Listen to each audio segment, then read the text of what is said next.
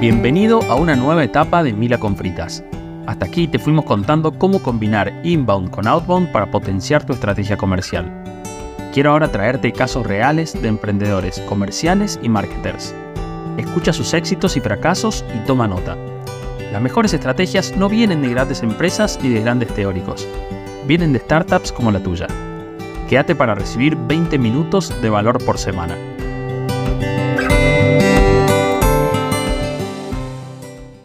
Hoy recibimos en Mila con Fritas a Axel Demb.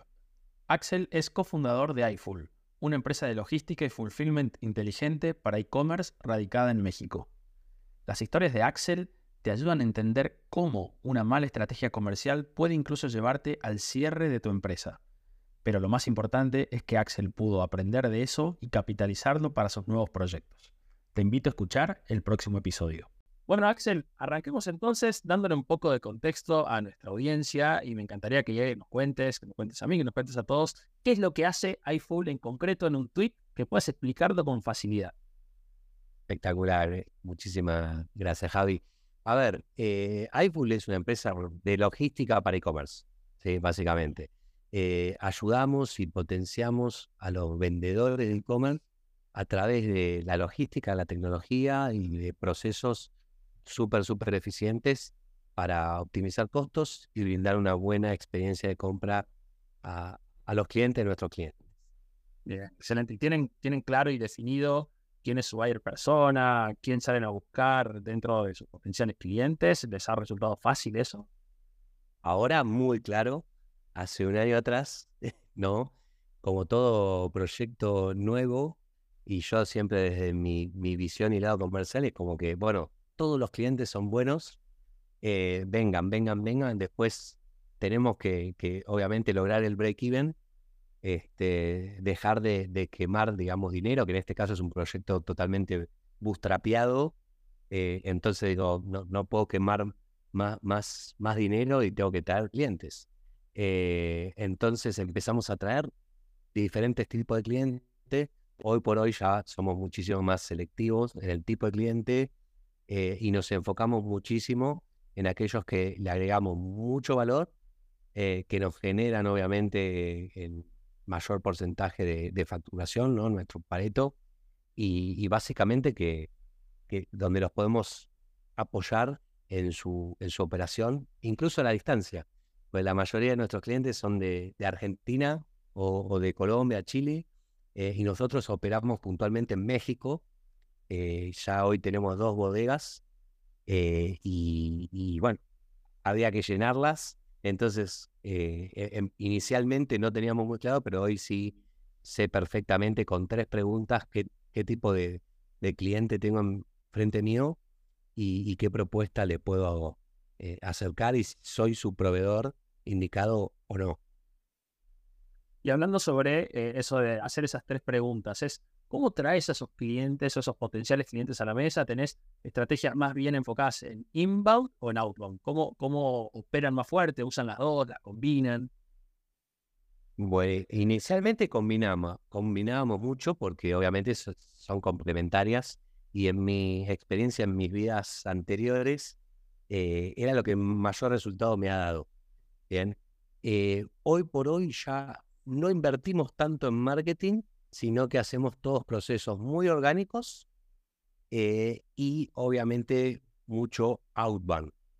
Eh, básicamente nos acercamos a, partners eh, y, a, personas que nos puedan apoyar, generar referidos, generar experiencia y en base a eso, este, ahí es como nos acercamos a, estos prospectos y después por otro lado, por, hacer un, muy buen trabajo, te diría, y brindando un muy buen servicio a nuestros clientes, nos empiezan a, llegar orgánicamente referidos. Así que hoy estamos ya en esa instancia, digamos.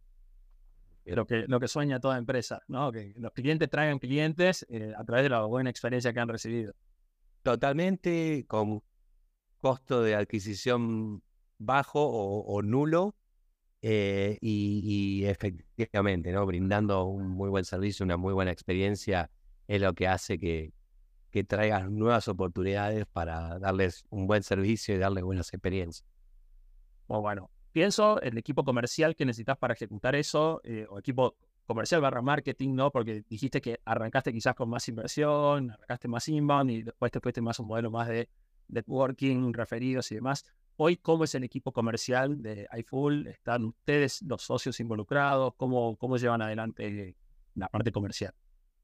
Correcto, a ver, eh, inicialmente dividimos, si querés, el, equipo en, cuatro etapas. La parte de, de Grow, si querés, que era el que más invertía este, dinero y tiempo en generar contenido y tratar de, viralizarlo. Eh, entonces, la realidad que en primera instancia fue muy importante esa, esa parte del funnel eh, y hoy por hoy ya es lo menos, te diría. La siguiente eh, parte del equipo es GR, que es una sola persona, básicamente con un, una forma y una metodología y procesos muy claros a la hora de abordar a tipos de clientes. Después te diría que yo particularmente soy quien hace los, si quieren, los, los procesos netamente de, comerciales de, hunting y quien le brinda toda la información, digamos, a los clientes, eh, quien genera esa, esa confianza, ¿no? También. Eh, y cerramos, digamos, al, al cliente y firmamos el contrato. Y la cuarta parte, que, no, que eh, hoy por hoy es la más importante y es donde más foco tenemos, tenemos ocho personas, que es en la parte de Customer Success, que se ha transformado en, sí, en la parte más importante del proceso, digamos.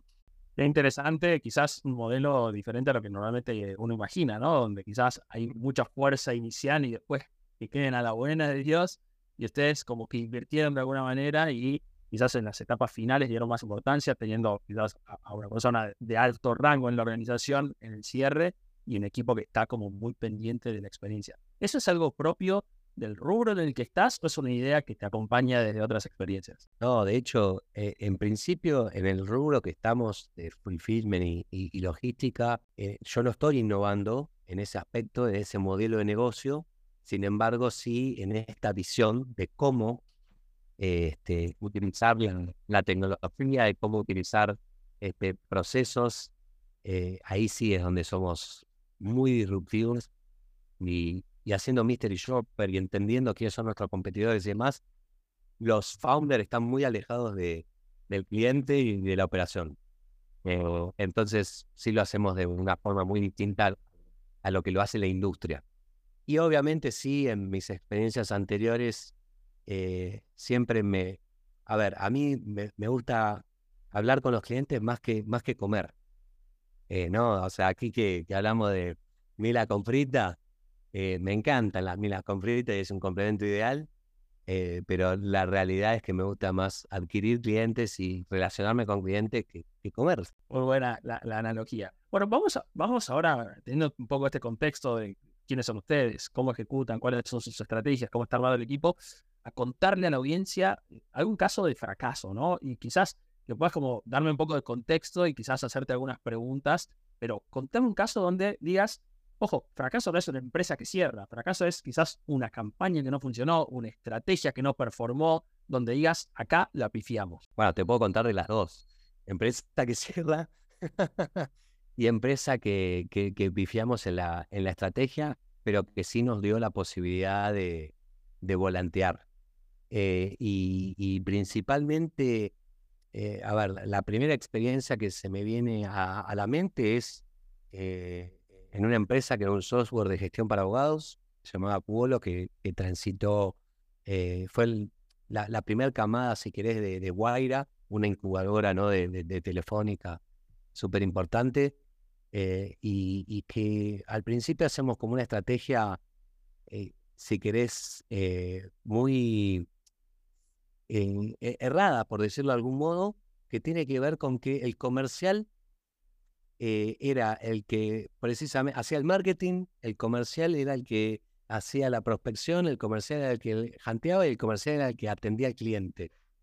Entonces, es como, que dar, es como darle a Messi la pelota en tu arco y pretender que la lleve al arco contrario y que meta goles. Messi ha hecho algunas veces esto pero algunas veces. Eh, seguramente no, es, no sería la mejor estrategia para, para todos los partidos en los que jugó Messi en su vida.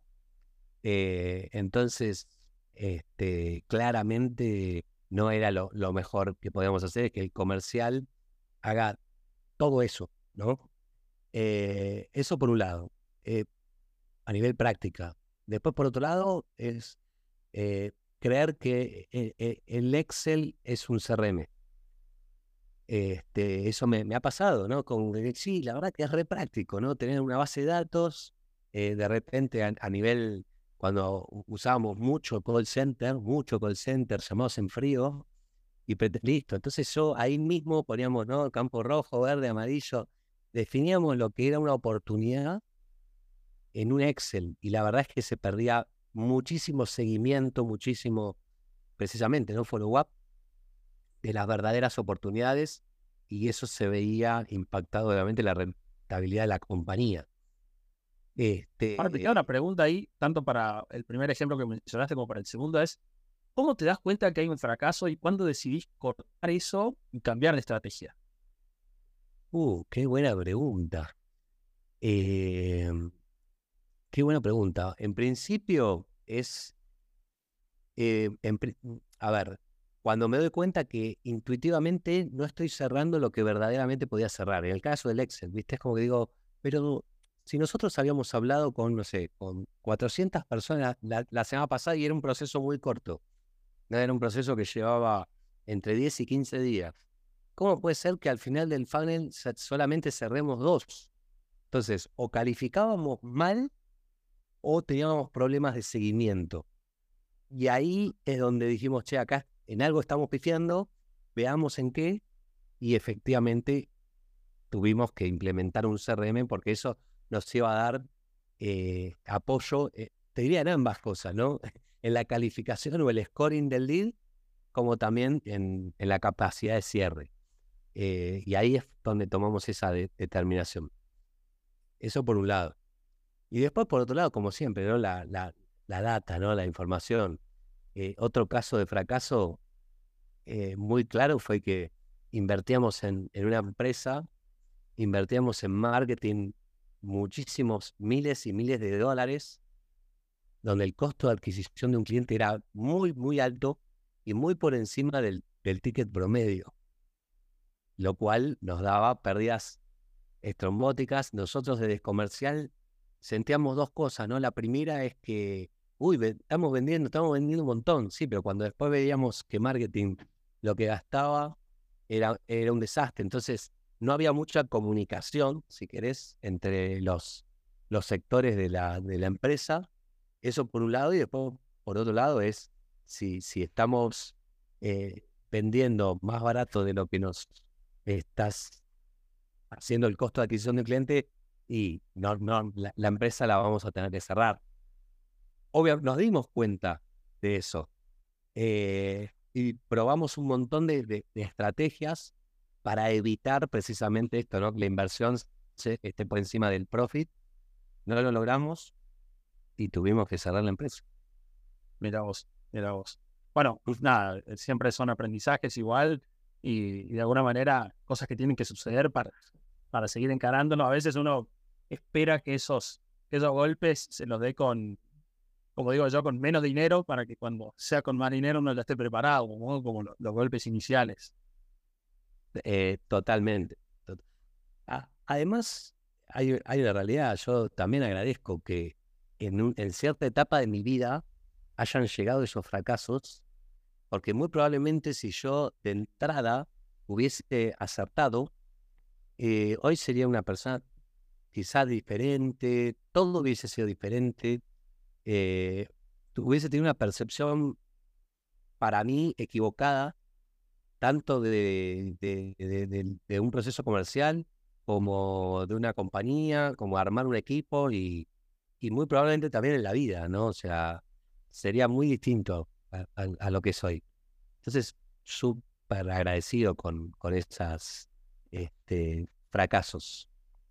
Totalmente, no quiero que esto se vuelva una conversación reflexiva Totalmente, no quiero que esto se vuelva una conversación reflexiva solamente, pero me hace pensar en cuando tiene uno comete errores y se queda pensando en el por qué y mira hacia atrás. y lo que vos nos estás transmitiendo es que pensaste en el para qué y mira hacia adelante, ¿no? Cómo cambia, cómo cambia la óptica y nada, qué bueno, qué bueno poder capitalizar el aprendizaje. Pero bueno, yendo un poco a la, parte como positiva de la vida, ahora sí me gustaría como enfocarnos en quizás en casos de éxito. Y como te digo, caso de éxito también, no, es vender la compañía, sino qué, qué, qué, qué experiencia nos, podés contar, podés contarle a quienes estén escuchando digas, esto realmente lo planificamos, lo ejecutamos y al medirlo nos dimos cuenta que fue exitoso. Excelente. Bueno, también te puedo dar diferentes ejemplos. Desde la venta de, una compañía que quizás no era en el mejor momento, porque verdaderamente yo creo que era una compañía que podía haber crecido muchísimo, pero muchísimo más y demás, pero creo que era este, necesario eh, eh, tomar esa decisión. Así que considero, digamos, que, que fue también acertado hacerlo.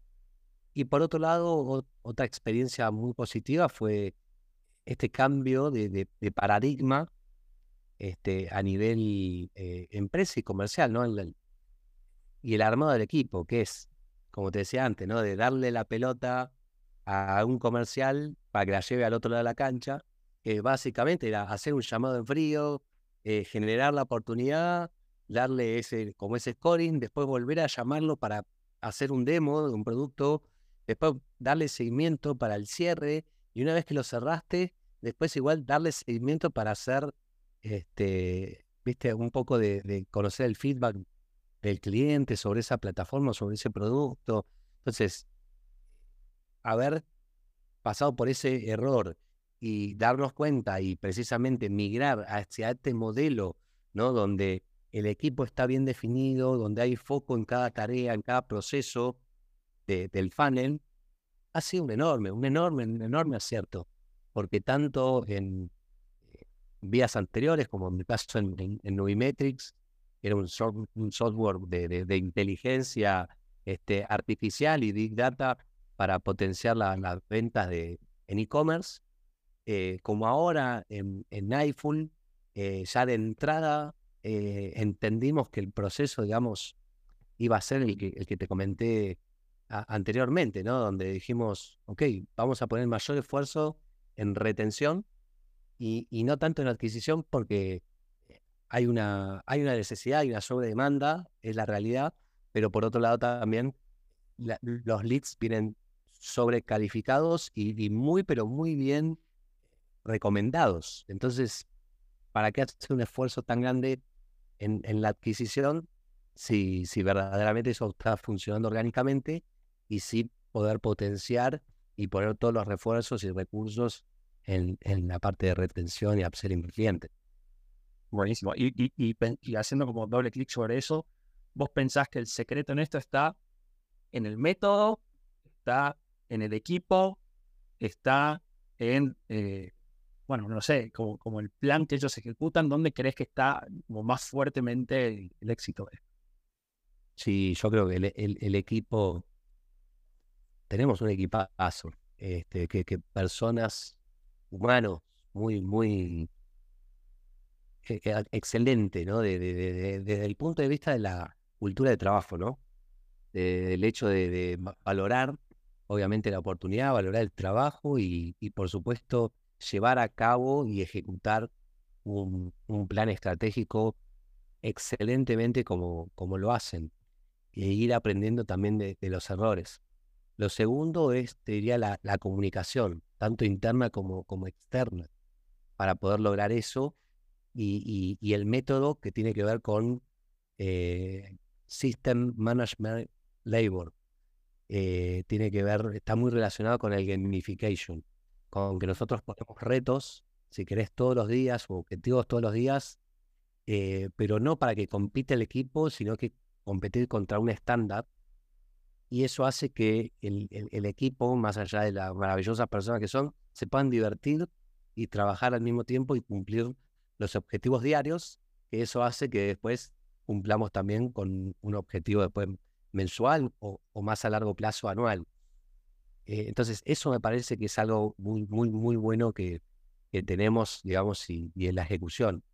Lo siguiente es la tecnología, ¿no? O sea, tecnología aplicada, eh, excelentemente en las diferentes áreas, tanto en la parte de, marketing, de, outbound, como también eh, darle seguimiento, digamos, a las oportunidades a nivel CRM, como en nuestro caso también toda la parte de, inventario, de facturación, administrativo. O sea, hemos logrado automatizar muchísimos procesos eh, y eso hace también que, sea muy, muy exitoso, si querés, nuestro, nuestro negocio, nuestro modelo.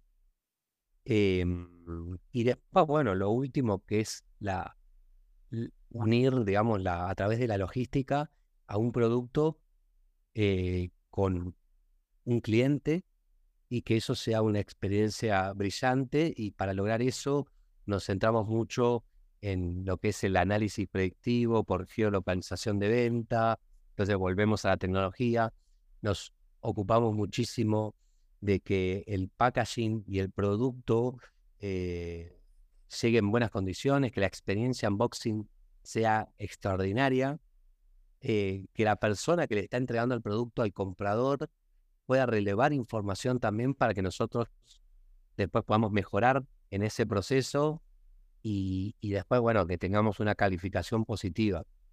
Eh, claro, bueno, justamente sobre eso te quería preguntar, porque una de las cosas que dijiste tiene que ver con, con este método, ¿no? Del System Management Labor y el hecho de fijar objetivos. ¿Cómo, ¿Cómo definís que está funcionando bien? ¿Cuáles, digamos, tienen una, North Star Metric que ustedes miren y digan, bueno, no sé, miramos churn, miramos ventas diarias, miramos cantidad de entregas? ¿Cuáles, cuáles son los dos, tres métricas con las cuales decís, esto está funcionando bien?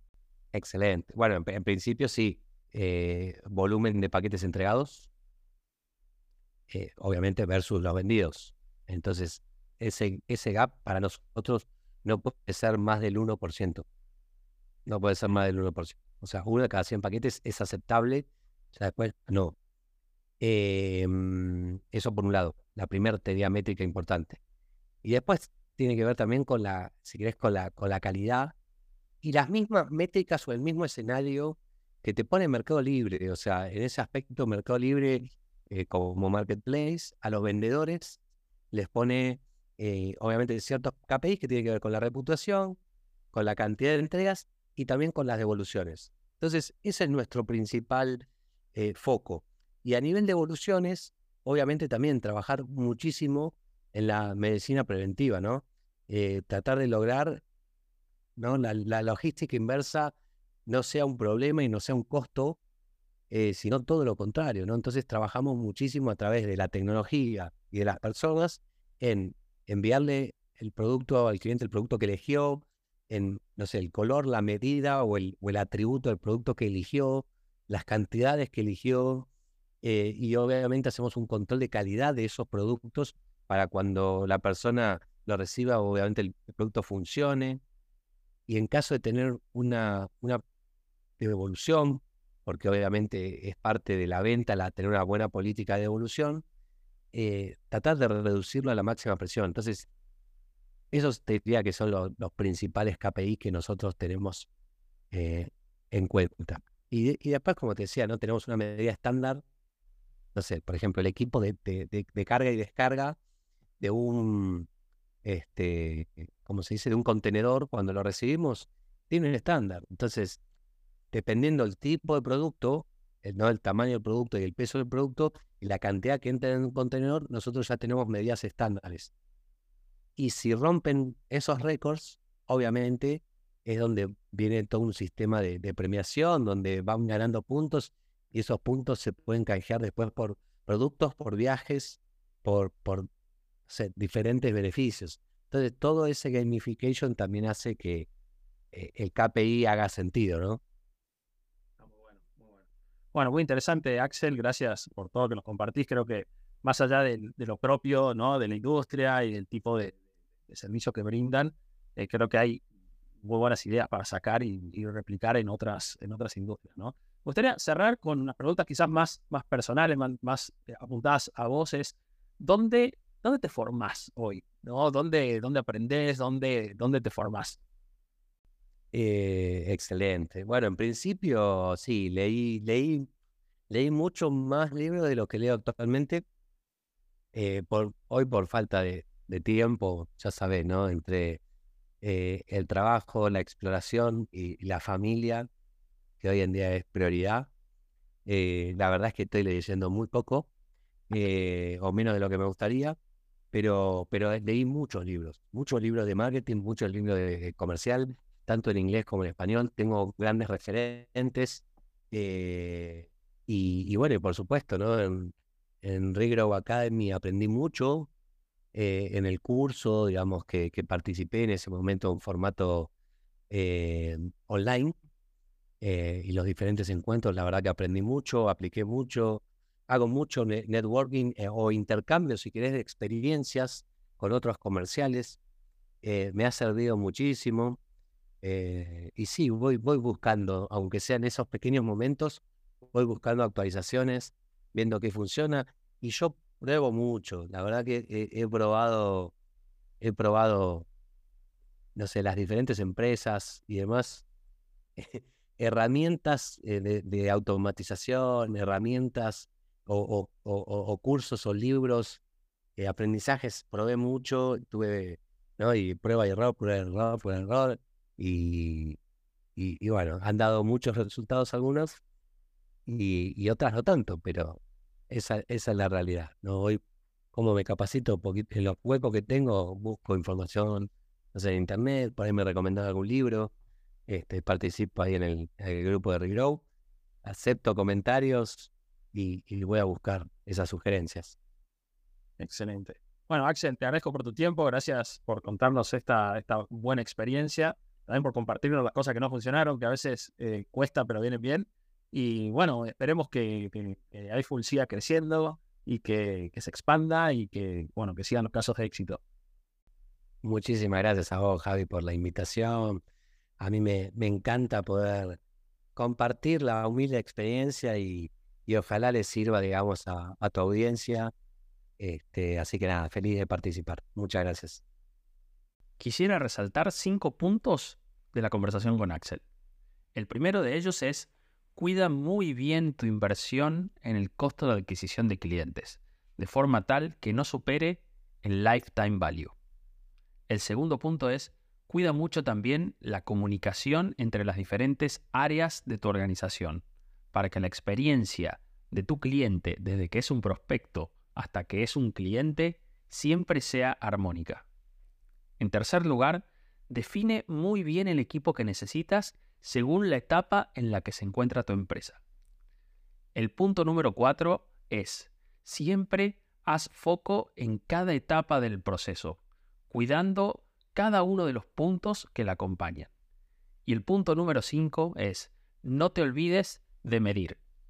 Tener buenas métricas te ayuda a tomar decisiones sabias para entender el rumbo de tu organización.